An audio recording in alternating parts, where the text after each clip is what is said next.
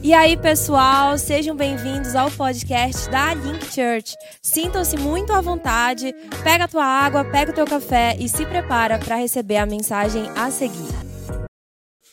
Meus irmãos, hoje eu estou com uma palavra aqui para compartilhar. Essa semana eu perguntei ao Senhor o que eu poderia trazer a vocês hoje e, e, e Ele me lembrou de algumas orações que nós fazíamos é, alguns anos atrás, no começo dessa igreja.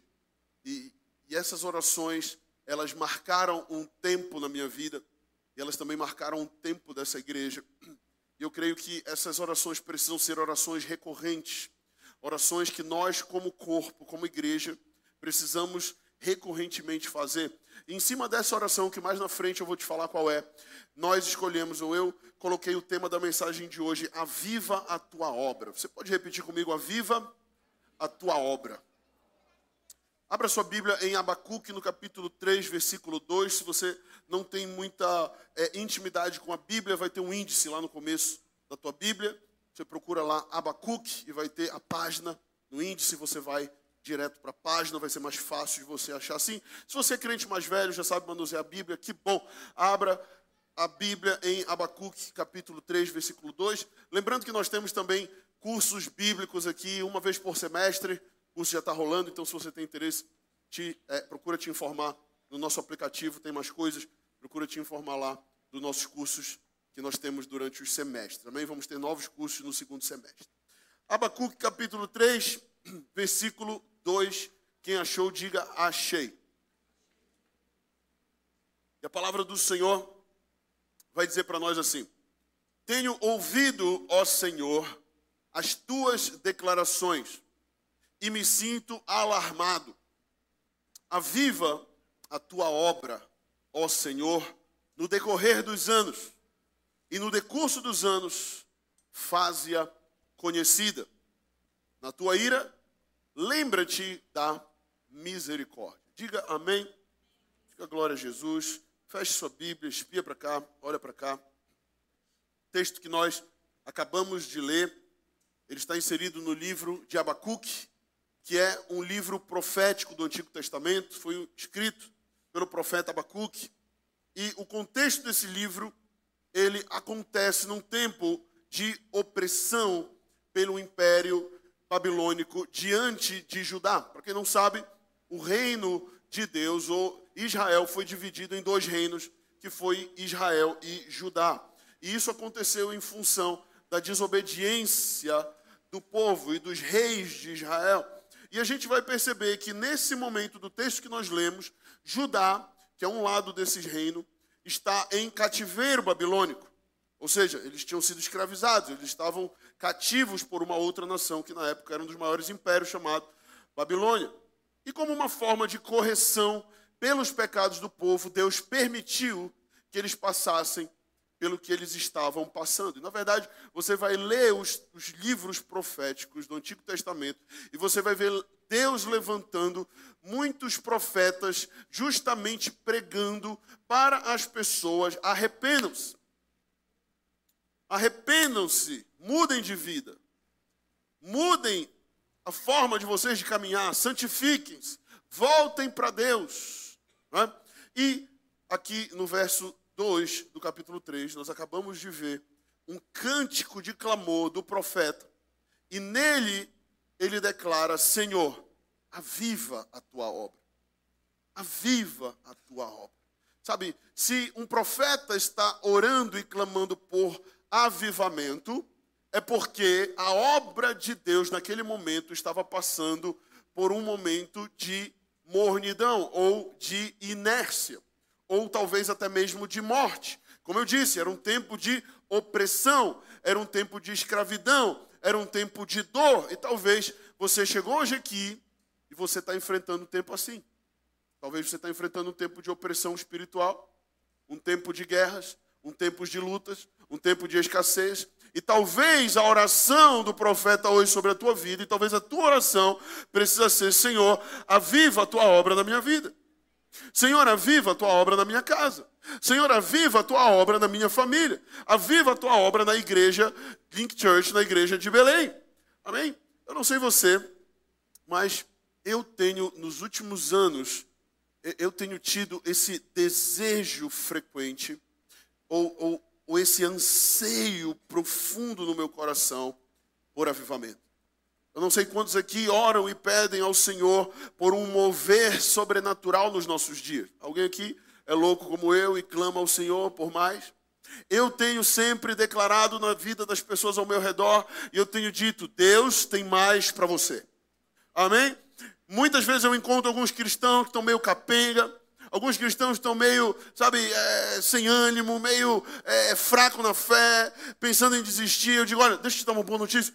Deus tem algo novo para você. Sabe por quê? Porque Deus sempre tem algo novo para nós, porque o nosso Deus é um Deus de novidade de vida. Amém? O nosso Deus é um Deus que Ele quer nos despertar, porque Ele tem interesses de se mover na terra. E, de, e Deus, desde o início de tudo, Ele escolheu se mover através do homem. Pergunta para a pessoa que está do seu lado: você aceita ser um parceiro de Deus? Deus convida o homem, Deus convida a sua igreja para nós sermos parceiros de Deus naquilo que Ele quer fazer na terra hoje. Você crê nisso? Eu lembro que no início da Link, Alguns anos atrás, nós nos reuníamos nas quintas-feiras, até hoje tem os links nas casas. Começou na minha casa com aproximadamente 14 pessoas e, e, e, hoje nós somos 17 links nas casas. Hoje nós estamos reunindo quase 500 pessoas por domingo aqui. E tudo começou com 14 pessoas que reuniam quinta-feira para estudar a Bíblia e terça-feira a gente se reunia para orar por um avivamento pela cidade de Belém. Eu lembro que muitas vezes nós chegávamos, na, nós chegávamos não, porque eu já estava em casa, né? As pessoas chegavam na minha casa e aí a gente abria as cortinas. É, Para quem nunca foi lá em casa, tem uma, uma, uma janela grande na sala e, e, e nós abríamos as cortinas e nós colocávamos as nossas mãos, levantávamos os nossos braços e nós iríamos orar e pedir por um avivamento de Deus sobre a cidade de Belém. E nós falávamos, Deus, nós pedimos que o Senhor libere aquilo que o Senhor liberou há 100 anos atrás, quando o Senhor trouxe europeus lá de longe para cá para implantar uma igreja que se foi para todo mundo trazendo avivamento. Deus, o Senhor fez há 100 anos atrás, eu creio que o Senhor pode fazer hoje de novo e eu quero participar disso.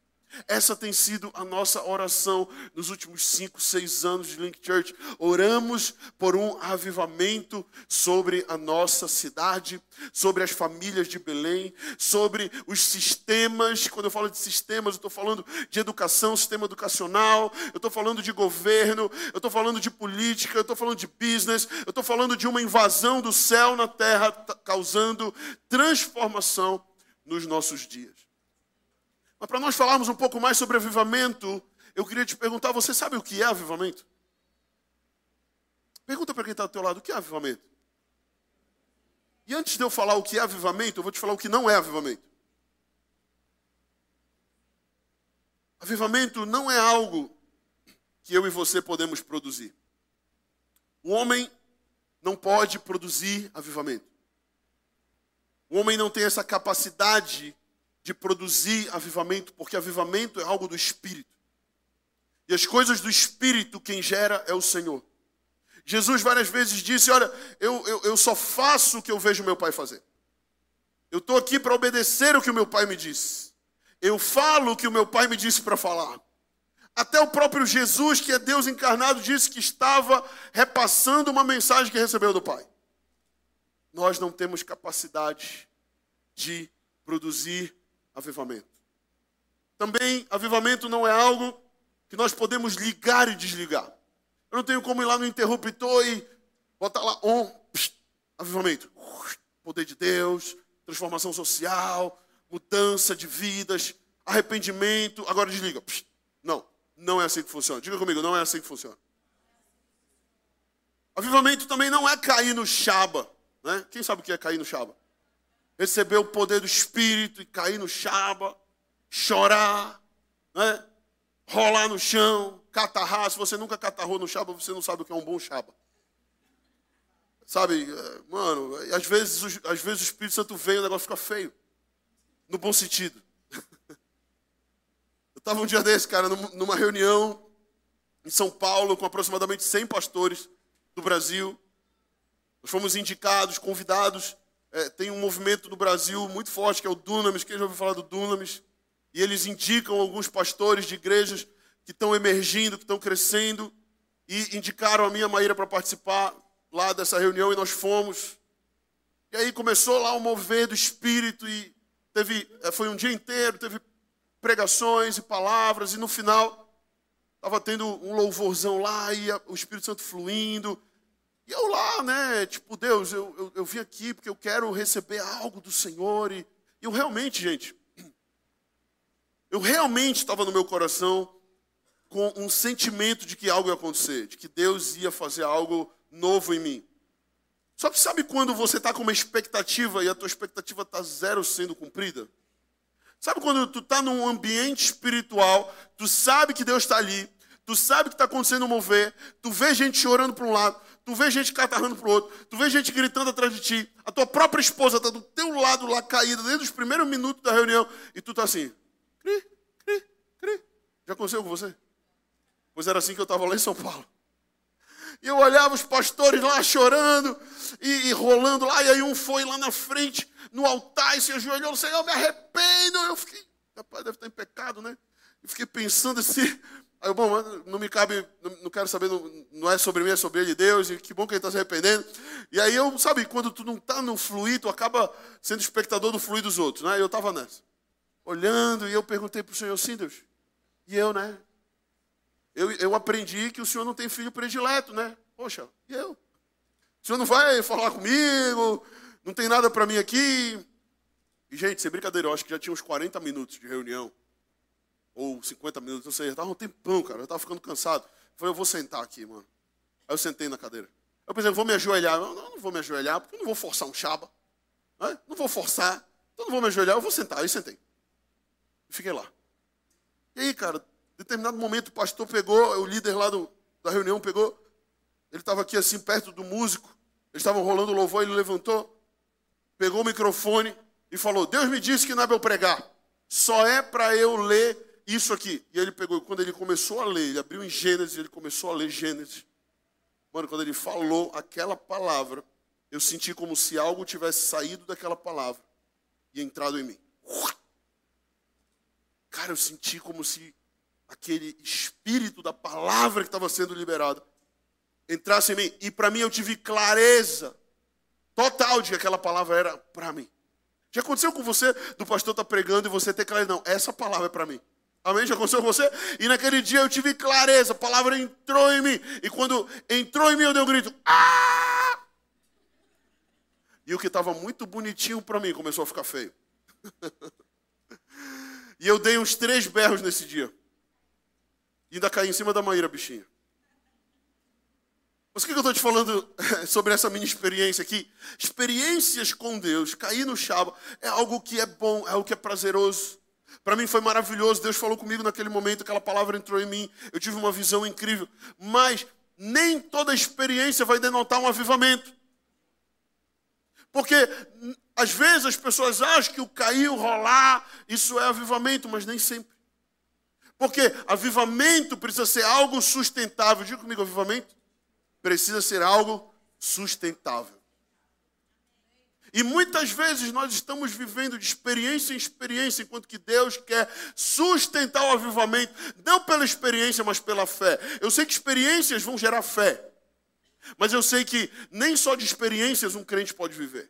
Porque a Bíblia não diz que o crente viverá por experiência. A Bíblia diz que o crente viverá pela fé. O justo viverá pela fé. Diga para quem está do seu lado, talvez você nunca teve uma experiência, mas se você tiver fé, você vai sustentar o avivamento. Amém? Mas eu oro para que você tenha experiência. Quantos querem ter experiência com Deus? Vai para o Link Experience, que é o retiro que a gente tem, que lá é um final de semana só buscando experiência. Quem já foi para o Link Experience aqui? É incrível.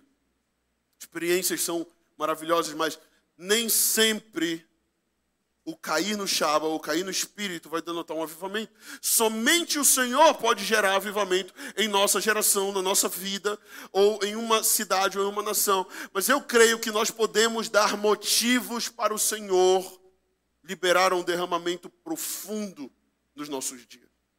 Apesar de nós não gerarmos, apesar de nós não podermos catalisar, nós podemos sustentar o avivamento do Senhor.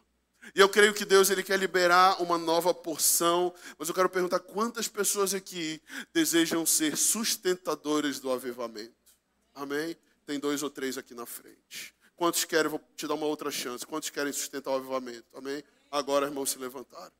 Eu creio que Deus está procurando um povo pelo qual Ele pode liberar a sua presença e nós não vamos ser neófitos, meninos com a presença do Senhor. Mas nós seremos responsáveis com aquilo que Deus está liberando. Amém? Agora, o que é avivamento? Vamos lá, se você está notando, eu vou te dar uma definição. Eu sei que é um assunto um pouco difícil de eu definir, mas eu vou usar definir eu usei definindo assim: avivamento é um derramamento do Espírito que traz um renovo de vida a um indivíduo ou a um grupo, gerando transformação sustentável. Amém? Eu vou repetir: avivamento é um derramado Espírito Santo que traz um renovo de vida a um indivíduo ou a um grupo, gerando transformação sustentável. De uma forma mais simples, avivamento é trazer vida aonde está morto. Amém? Você pode dizer comigo: avivamento é trazer vida aonde está morto. Existem três tipos de avivamento. Existe o avivamento pessoal. Avivamento no âmbito pessoal é quando uma pessoa, um indivíduo, recebe avivamento. E quando uma pessoa recebe avivamento, ela recebe salvação. Diga comigo, salvação.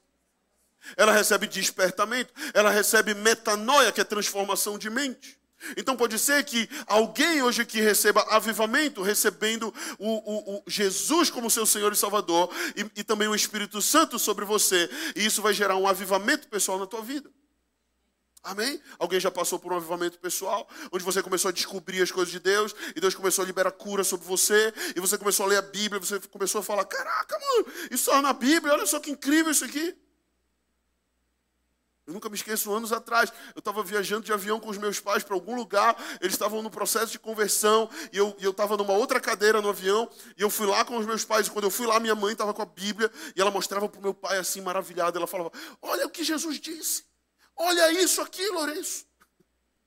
Ela estava descobrindo as palavras do Mestre, e as palavras do Mestre estavam causando um avivamento na vida da minha mãe e na vida do meu pai.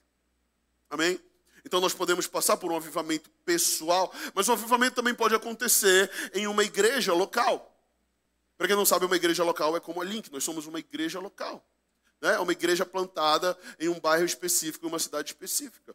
E um avivamento na igreja local acontece quando uma igreja inteira passa por um mover do Espírito e você começa a ver curas acontecendo, milagres acontecendo, salvações, conversões, famílias inteiras se rendendo aos pés de Jesus, batismos nas águas e muita renovação. Isso é um avivamento na igreja local, mas também pode haver o avivamento de cidades e nações. Diga comigo, avivamento de cidades e nações. Isso é uma promessa do Senhor de que todas as nações ouvirão o seu nome. E Deus ele tem interesse de trazer avivamento sobre todas as nações da terra. O avivamento nas cidades e nações acontece quando o poder do evangelho alcança lugares altos, sistemas e padrões começam a ser mudados e transformados. Amém? Então, nós vamos perceber alguns tipos de avivamento. E, e eu queria hoje te perguntar, eu não sei em que âmbito você está precisando de um avivamento. Eu não sei se você precisa de um avivamento pessoal. Eu não sei se você está procurando uma comunidade de fé que esteja provando de um mover do Espírito. Eu não sei se você clama assim como eu por um avivamento na cidade de Belém, no Brasil e nas nações. Eu não sei qual é o tipo de avivamento que você deseja, mas eu quero te fazer uma pergunta. Você deseja avivamento? Quantos aqui, como o profeta Abacuque, oram e falam: Deus, aviva a tua obra, aviva a tua igreja, aviva a minha casa, aviva a minha família, aviva o meu pai. Olha a situação do meu pai, olha a situação da minha mãe, olha a situação do meu filho. Deus, traz avivamento sobre eles, traz avivamento sobre os meus primos, traz avivamento sobre os meus amigos. Eu não sei qual é o âmbito que você precisa, mas eu quero te dizer que ainda hoje você vai receber uma pitada de avivamento no teu coração. Eu profetizo, você vai sair daqui cheio do Espírito Santo, com fogo queimando no teu peito, de uma forma nova, de uma forma poderosa. Amém, igreja? Quantos aqui querem um avivamento? Quantos aqui têm ousadia para fazer essa oração junto comigo? Levante sua mão e diga: Senhor, aviva a tua obra. Mais uma vez, Senhor, aviva a tua obra e começa em mim. Começa em mim, em nome de Jesus. Diga amém. Como nós sabemos que é tempo de avivamento? Como eu posso saber que eu preciso de avivamento? E uma pessoa precisa de avivamento quando ela percebe que o seu cristianismo entrou no piloto automático. Quando você começa a viver um esfriamento da fé. Quando você começa a, a perceber que o fogo que ardia no teu coração apagou-se ou diminuiu. Né? Quando alguém detecta que está assim espiritualmente, você precisa de avivamento. Então, se talvez você chegou aqui, você está frio na fé, você se afastou de Deus, ou você nunca teve de fato um avivamento na tua vida, talvez hoje você precisa falar para o Senhor e responder a Ele, dizer, Deus, eu quero avivamento, eu preciso desse avivamento. Sabe, a fé do piloto automático é quando nós aprendemos a coreografia da fé. É quando levantamos a mão para adorar, mas nosso coração está distante. É quando, sabe, você já não tem vontade mais de orar como tinha antigamente. É quando ler a palavra para você se tornou algo banal. Ou quando você acha que ler a Bíblia não precisa mais, porque afinal de contas já li a Bíblia. Eu não sei se você sabe disso, mas Quanto mais tempo uma pessoa tem de cristã, as estatísticas dizem que menos ela lê a Bíblia. Deveria ser o contrário. Deveria ser quanto mais tempo eu tenho, mais sede eu tenho. Quanto mais tempo eu tenho, mais sede, mais fome eu tenho. Mas muitas pessoas vão deixando de ler a palavra, muitas pessoas vão deixando de orar, muitas pessoas vão deixando de servir a Deus. E às vezes até servem, mas servem de forma automática, no piloto automático. Eu não sei que aqui já, já botou o piloto automático no carro, mas o piloto automático no carro, você coloca lá uma velocidade, você ativa o piloto automático, depois você tira o pé do acelerador e o carro vai naquela velocidade constantemente. Né? Constantemente, até que você pise ou no freio ou no acelerador para que cancele é, é, o piloto automático. E talvez você fez isso. Você aprendeu a colocar o teu automóvel espiritual no piloto automático. Você está indo, você está indo, você está indo. Eu quero te falar que Deus ele não deseja que nós estejamos no piloto automático, porque Deus ele não nos chama para uma religião. Deus ele nos chama para um relacionamento. E relacionamento não pode ser feito de, sabe, eu ter uma lista de afazeres e eu iticando. Não é assim que funciona. Relacionamento demanda coração. Diga para quem está do seu lado, relacionamento demanda coração. Não é algo que eu faço por fazer, não é algo que eu faço de forma automática, não é algo que eu estou lá só para cumprir tabela. Não se é algo que eu realmente tenho um desejo, que eu realmente tenho no meu coração essa chama. E a verdade é que quando nós entramos no piloto automático, nós precisamos de avivamento da nossa fé. Amém? Lá em Apocalipse, no capítulo 2, versículo 4 e 5 diz: Tenho, porém, contra ti que abandonaste o teu primeiro amor. Isso é Jesus falando à igreja de Éfeso, que é uma das igrejas do Apocalipse que já aconteceram. Nós cremos que é uma igreja histórica. Ela ouve essa igreja de Éfeso. E a gente percebe Jesus fazendo aqui uma, é, um, dando um sacode nessa igreja, dando um despertamento, falando: olha, eu tenho algo contra você. Você abandonou o primeiro amor. E quando você vai ver a origem da palavra primeiro amor, é próton. E próton significa o melhor amor. Diga comigo, o melhor amor. Porque pode ser que eu ame de forma apaixonada, ou pode ser que eu ame de forma relaxada. Já viu aquele casal que entrou no amor relaxado? Que os dois só cumprem tabela. Sabe, que já não tem mais aquele calor, que já não há mais esforço. Mas eu quero te falar que o amor ele não é um sentimento, mas o amor é uma decisão. E talvez você ache que, ah, não, eu vou acordar apaixonado por Jesus amanhã e, e vai acontecer algo mágico e a minha fé vai ser restabelecida. Não, você precisa decidir amar Jesus, como você precisa decidir amar sua esposa, amar seu marido, amar seus filhos. O amor é uma decisão. Amém. Então muitas vezes nós não entendemos, mas Jesus hoje nos chama e ele fala: Olha, por que você abandonou o melhor amor? Por que você abandonou o primeiro amor? E ele diz: Lembra-te, pois, de onde caíste, e arrepende-te e volta às práticas das primeiras obras. Né? Ele está dizendo: Olha, puxa aí no teu HD, puxa aí no teu, no teu iCloud aí no teu Google Drive. Puxa, aonde foi que você caiu? Aonde foi que você deixou a fé? Onde, você, onde foi que você esfriou? Quando foi que o mundo se tornou mais atrativo para você do que o Mestre, do que o próprio Senhor? E, e, e, Jesus ele, ele fala algo aqui muito forte, eu sei que isso é forte. Ele diz: Eu venho? Ele diz: se você não se arrepender e voltar às primeiras práticas, eu venho a ti e moverei do lugar o seu candeeiro, caso não te arrependa. Né? Não sei se você sabe, mas o candeeiro é uma lamparina de antigamente. Hoje em dia a gente pouco tem lanterna, porque hoje em dia a gente tem aqui a lanterna do celular, né? Ligou, então faltou luz. Eu lembro quando era menino, faltava muito luz em Belém. Quem lembra disso? Faltava muito luz, era bem corriqueiro. E eu lembro até uma vez que meus pais ligaram uma, uma vela à noite, enquanto faltou luz, e a vela pegou fogo no meu quarto. Eu lembro que eu acordei de madrugada, cara, com meu pai desesperado, vem cá e tal. E eu lembro muito bem do, do, desespero dos meus pais vendo o quarto dos seus filhos pegando fogo. Já pensou isso? Eu lembro que eu tinha uma TVzinha. Eu não sei se vocês vão lembrar, quem, quem é dessa época lembra. Uma TVzinha que tinha um rádio, tinha uma TV assim desse tamanho. Eu jogava Nintendo, não era nem Super Nintendo, eu jogava Nintendo nessa TV. Eu sei que essa TV não era do meu tempo, era mais antiga, mas era o que tinha lá em casa nessa época. Quem lembra dessa TV que era um rádio também, era um bagulhão assim marrom? Eu lembro que pegou fogo, eu não tinha onde jogar meu videogame mais. Eu lembro que isso me marcou, eu era muito pequeno, eu acho que eu tinha 4, 5 anos, Verena era recém-nascida. Daqui a pouco eu falo com você. Senta lá. E aí, eu lembro que Pegou fogo por quê? Porque foi acesa uma vela. Hoje em dia a gente não acende mais vela. Mas o que Jesus está falando aqui é: olha, se vocês não voltarem para o primeiro amor, se vocês não tiverem esse avivamento no coração de vocês, eu vou retirar o candeeiro, ou seja, eu vou retirar a luz que vocês têm. E se Jesus tira a luz da igreja, ele tira a unção da igreja. E se ele tira a unção da igreja, ele tira o propósito da igreja. Sabe, se uma igreja perde a sua unção, ela perde o seu propósito.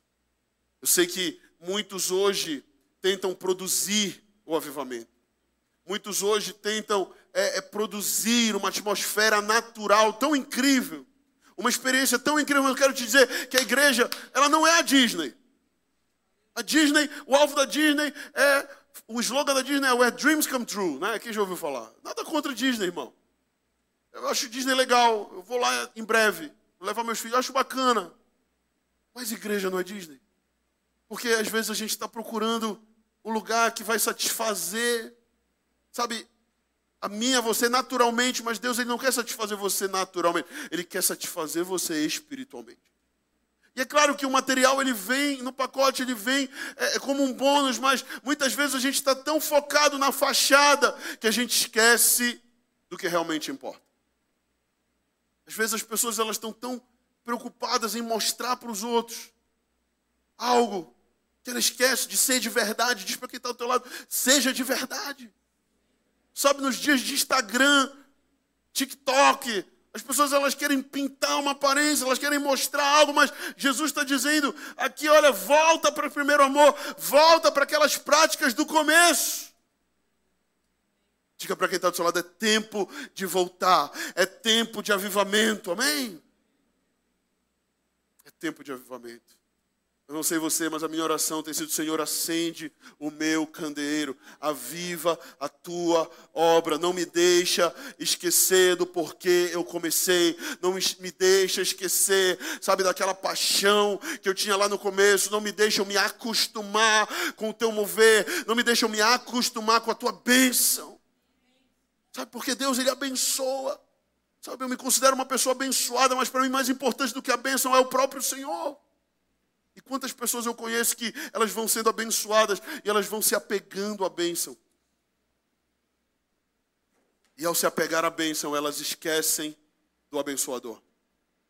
Elas esquecem de que existe alguém que é melhor que a bênção. Amém? E Jesus é melhor que a bênção. Diga comigo, Jesus é melhor que a bênção. E quando você de fato entende e coloca o seu coração nele, a bênção vem. Amém?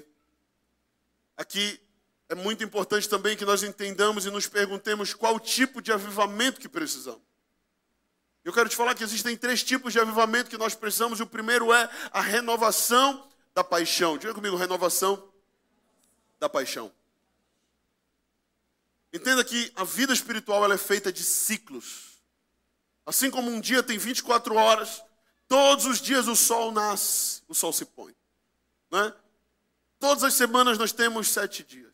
Todos os meses nós temos 30 dias. Todos os anos nós temos 365 dias. Então, Deus criou o tempo em ciclos e eu creio que a vida espiritual também ela é feita de ciclos. Às vezes você está num ciclo que Deus ele está falando, fazendo muito, liberando milagres, fazendo grandes coisas na sua vida. E eu creio que existem momentos que Deus ele fica quieto. Eu sempre digo que tem vezes que Deus ele fala e e tem vezes que Deus grita. Já aconteceu com você? Você está passando um tempo que, cara, parece que Deus está gritando. Você ouve o pastor Vitor, a palavra é para você. Aí você liga um podcast, Deus fala com você. Aí alguém, Deus usa uma pessoa no teu trabalho. E você fala, caraca, Deus está me rodeando, mano. Ele está falando comigo. Já aconteceu com você? Mas também existem momentos que Deus fica calado, sim ou não? Existem momentos que Deus parece que você está, Deus me dá uma palavra. Cri, cri, cri. Nesse momento, nós precisamos aprender a permanecer. Se Deus está calado, se Deus não está falando, se Deus não está gritando, então permaneça. Diga para quem está do seu lado: permaneça. Eu, eu, eu, gosto muito de uma analogia do surfista, onde é, é, no, no, surf, o cara que vai pegar uma onda, ele, ele monta numa prancha, ele passa pelas ondas, primeiro de rebentação, e ele fica mais à frente, né? Você já viu? Quem já viu aqui um surfista? Ele fica mais à frente e ele fica lá montado naquela prancha lá esperando o quê? Uma onda maneira vir para ele pegar. Sim ou não? E ele fica lá, boiando lá, pá, esperando a onda. Aí quando vê uma onda top, ele vira para os outros, vai lá, vem, lá, vem, lá, vem, bora lá. Aí ele vira, começa a nadar, e a onda vem, aí ele monta na, na prancha, ele pega a onda, ele vai, uhul! E a glória do surfista é pegar um tubão top, é pegar né, e dar uma, uma é, é, fazer uma manobra. Né? Essa é a glória do surfista. Mas depois que a onda acaba, ele tem que pegar a prancha dele, ele tem que passar marola de novo, ele tem que passar arrebentação e ele tem que ficar lá esperando a próxima onda. E é, e é aí que muitos cristãos morrem na fé. Entre uma onda e a outra onda existe o tempo de espera. Existe o tempo de caminhar por fé. Existe o tempo de eu não estou ouvindo nada, eu não estou sentindo nada, mas eu vou permanecer.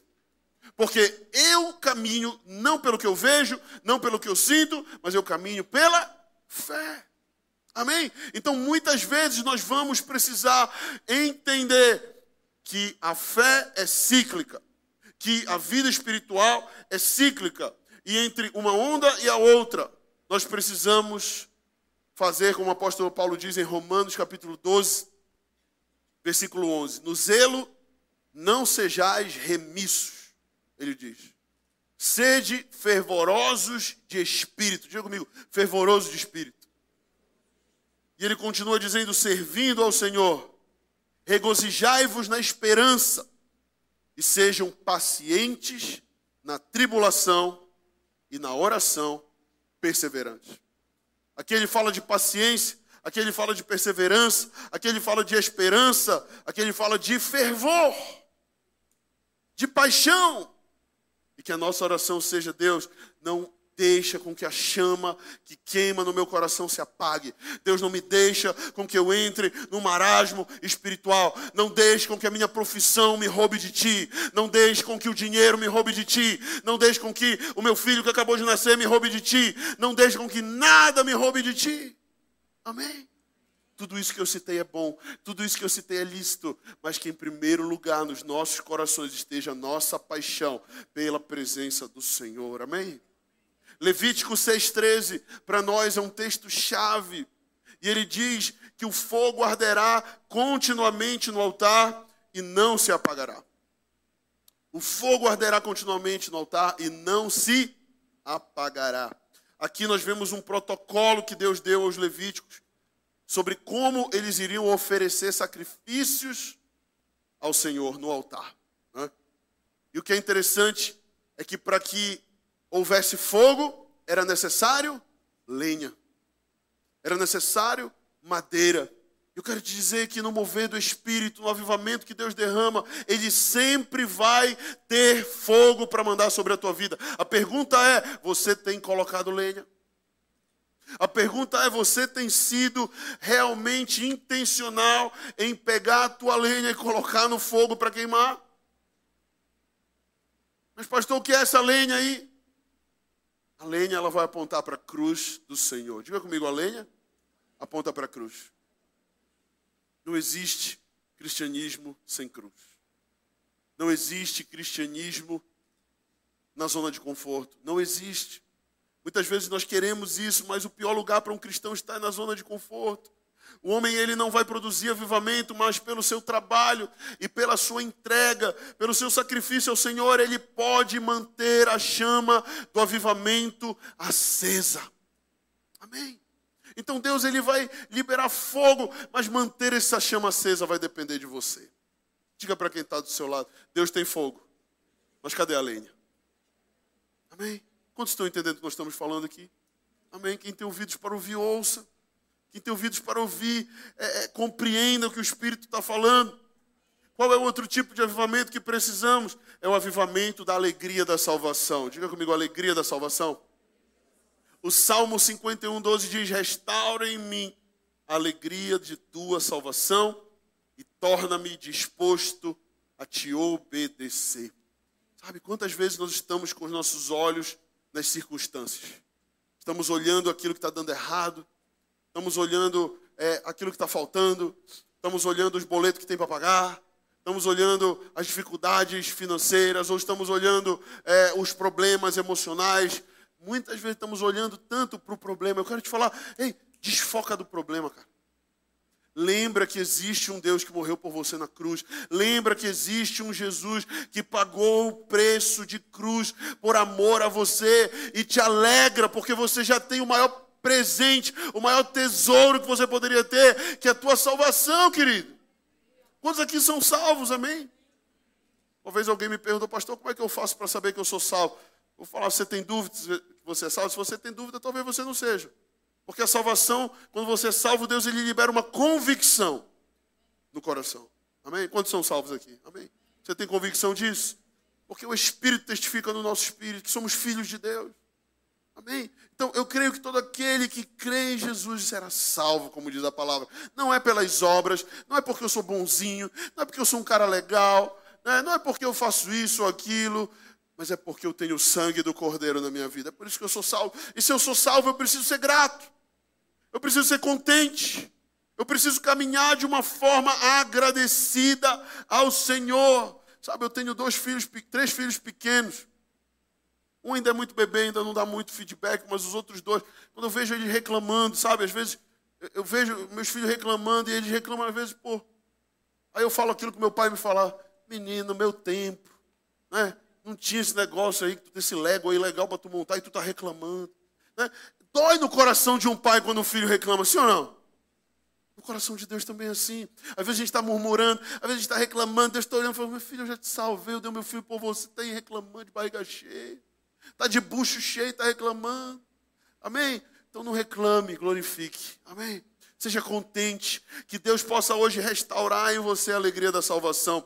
O Salmo 37, 4 diz: Agrada-te do Senhor e Ele satisfará os desejos do teu coração. Entrega o teu caminho ao Senhor, confia nele e o mais Ele fará. Amém? Independente da circunstância que você está vivendo, agrade-se, deleite-se no Senhor. Ah, pastor, mas eu estou sozinho. Ah, pastor, mas eu queria tanto um boy, uma girl para eu poder dormir de conchinha. Eu queria tanto isso, queria tanto aquilo. Irmão, agrada-te do Senhor.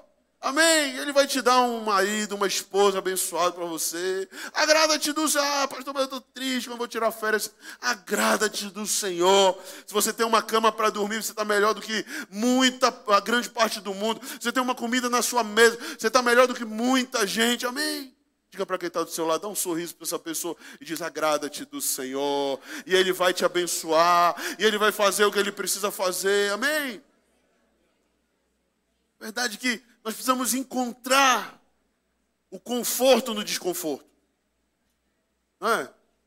Eu sei que às vezes está desconfortável, eu sei que às vezes as circunstâncias não estão favoráveis, às vezes eu sei que não está tudo tranquilo, que não está tudo favorável, eu sei que não está tudo legal, mas nós precisamos encontrar conforto no meio do desconforto. Quem, quem aqui já fez alguma arte marcial? Nas artes marciais você aprende isso. É, no jiu-jitsu você está lá pegando estrangulamento, uma chave de braço. O teu mestre vai te falar, cara, tu tem que aprender a encontrar uma posição que tu consiga segurar um pouco mais para tu tentar sair daquele golpe. É o que? Conforto no meio do desconforto.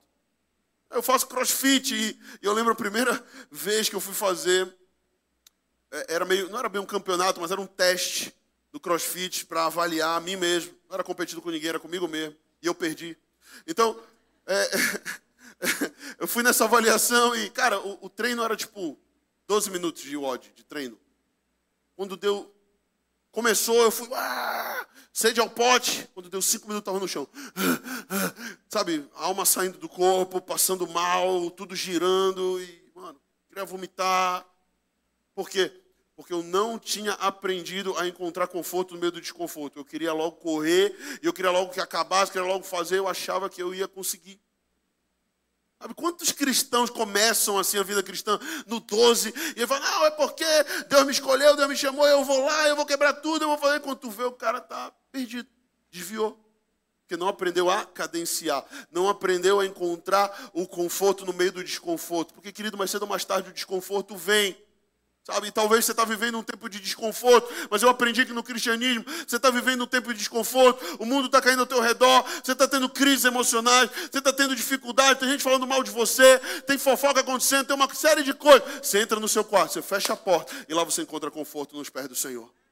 O mundo lá fora está caindo, você fechou a porta, você foi para lá e o Senhor começou a ativar você de dentro para fora. Você começou a sentir aquele negócio e aquilo foi enchendo você, e aquilo foi enchendo você. Você entrou cabisbaixo, você entrou querendo desistir, você entrou querendo largar tudo, e você saiu de lá como um leão, falando: Cara, quem pode me parar? Ninguém pode me parar, porque eu tenho um leão que luta por mim. E o meu leão é o leão da tribo de Judá. Ele vai na minha frente e ele vai destruir toda a potestade, todo o demônio, tudo que se levanta contra a minha vida. Eu tenho um Deus que luta as minhas guerras. Amém? Então dá uma salva de palma aí, irmão. Vamos lá. Se você crê nisso. Paulo pode estar cantando lá fora. Pode estar tudo ruim. Você entra no teu quarto. Você se ajoelha, você encontra avivamento para o teu espírito, para a tua alma. O Senhor Jesus disse: Vinde a mim todos que estão cansados e sobrecarregados, porque eu vos aliviarei. Tomai sobre vós o meu jugo e aprendei de mim, porque sou manso e humilde de coração, e então vocês encontrarão descanso para a vossa alma. Amém? Jesus faz um convite: venha, você que está cansado, venha a mim. Amém.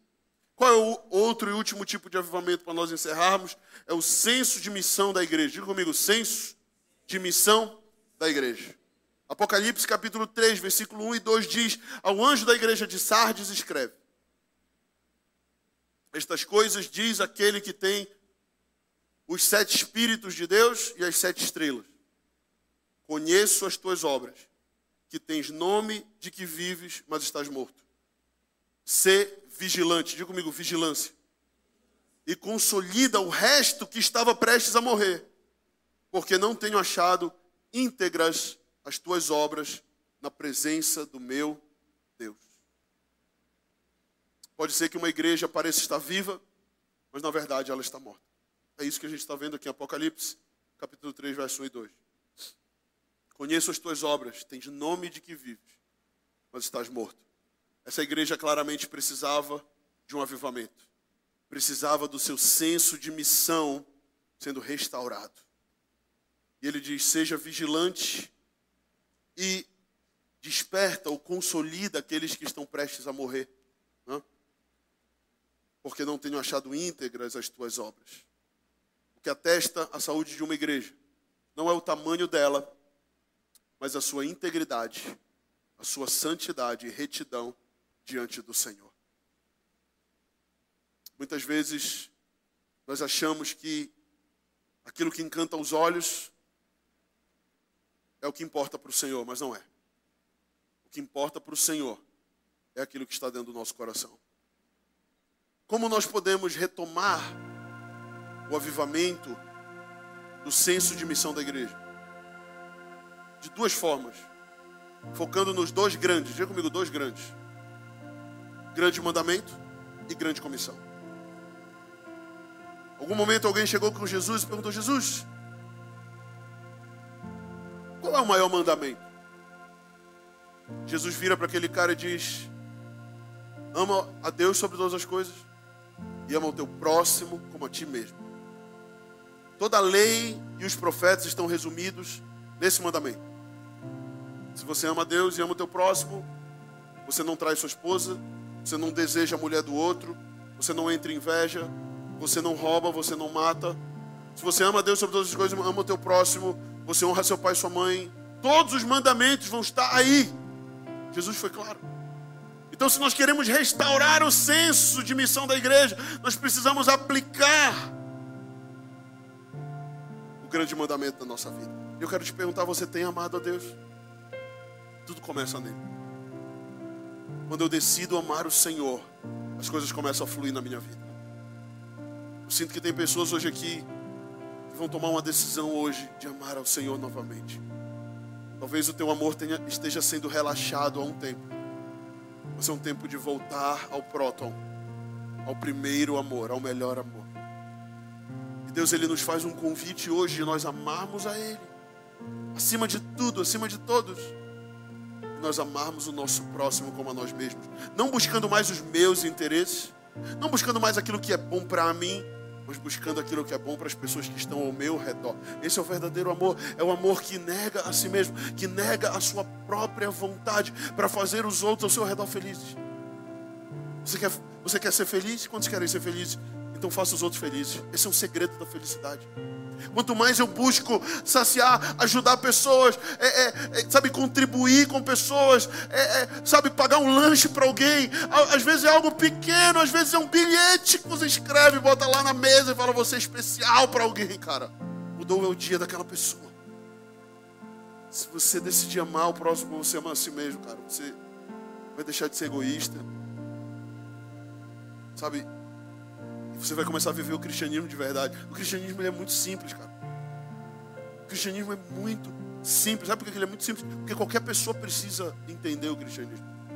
Porque Jesus veio para todos, por mais simples, para o mais analfabeto, o cara que não tem nada, para o cara mais graduado, pós-graduado, doutor, sei lá o quê. É simples.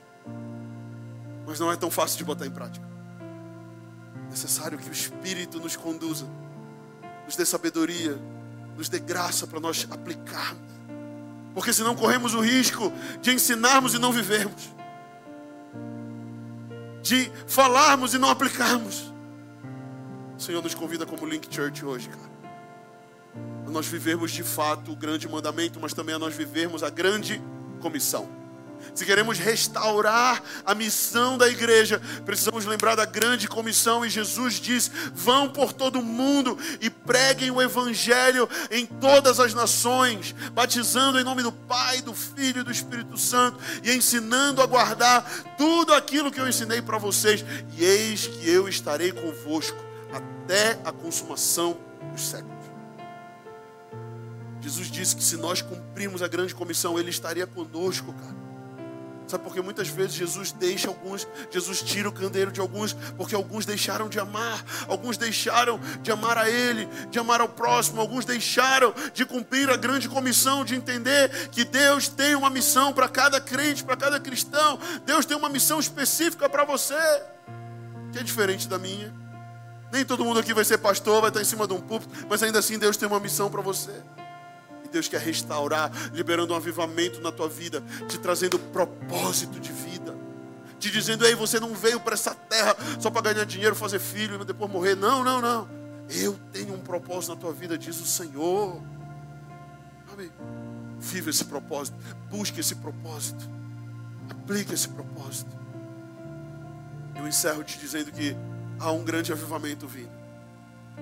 Eu creio que há um grande avivamento, eu creio que Deus só está começando. Eu estava lendo um livro essa semana e, e em algum momento e era um livro de business, não é um livro cristão, nada disso. É a história de um, de um grande negócio mundial que, que eu admiro. Eu comecei a ler a história do cara e, e, e em dado momento estava lendo o livro e o Espírito Santo falou comigo. O Espírito Santo falou: Olha só estou começando com a Link Church. Vocês são um bebê que estão engatinhando ainda. Eu vou fazer muito mais. Se você acha que eu fiz, eh, que eu já fiz muito, você não viu nada ainda. Sabe, eu quero te animar. Eu quero dizer que nós estamos vivendo uma obra genuína do Senhor e que Ele tem muito mais para mim. Ele tem muito mais para você. Ele tem muito mais para Belém. Ele tem muito mais para o Brasil. Eu vejo Deus ainda enviando pessoas daqui, talvez não desse prédio, mas aqui dessa igreja, para nações eu creio que nós vamos plantar igrejas em outras nações.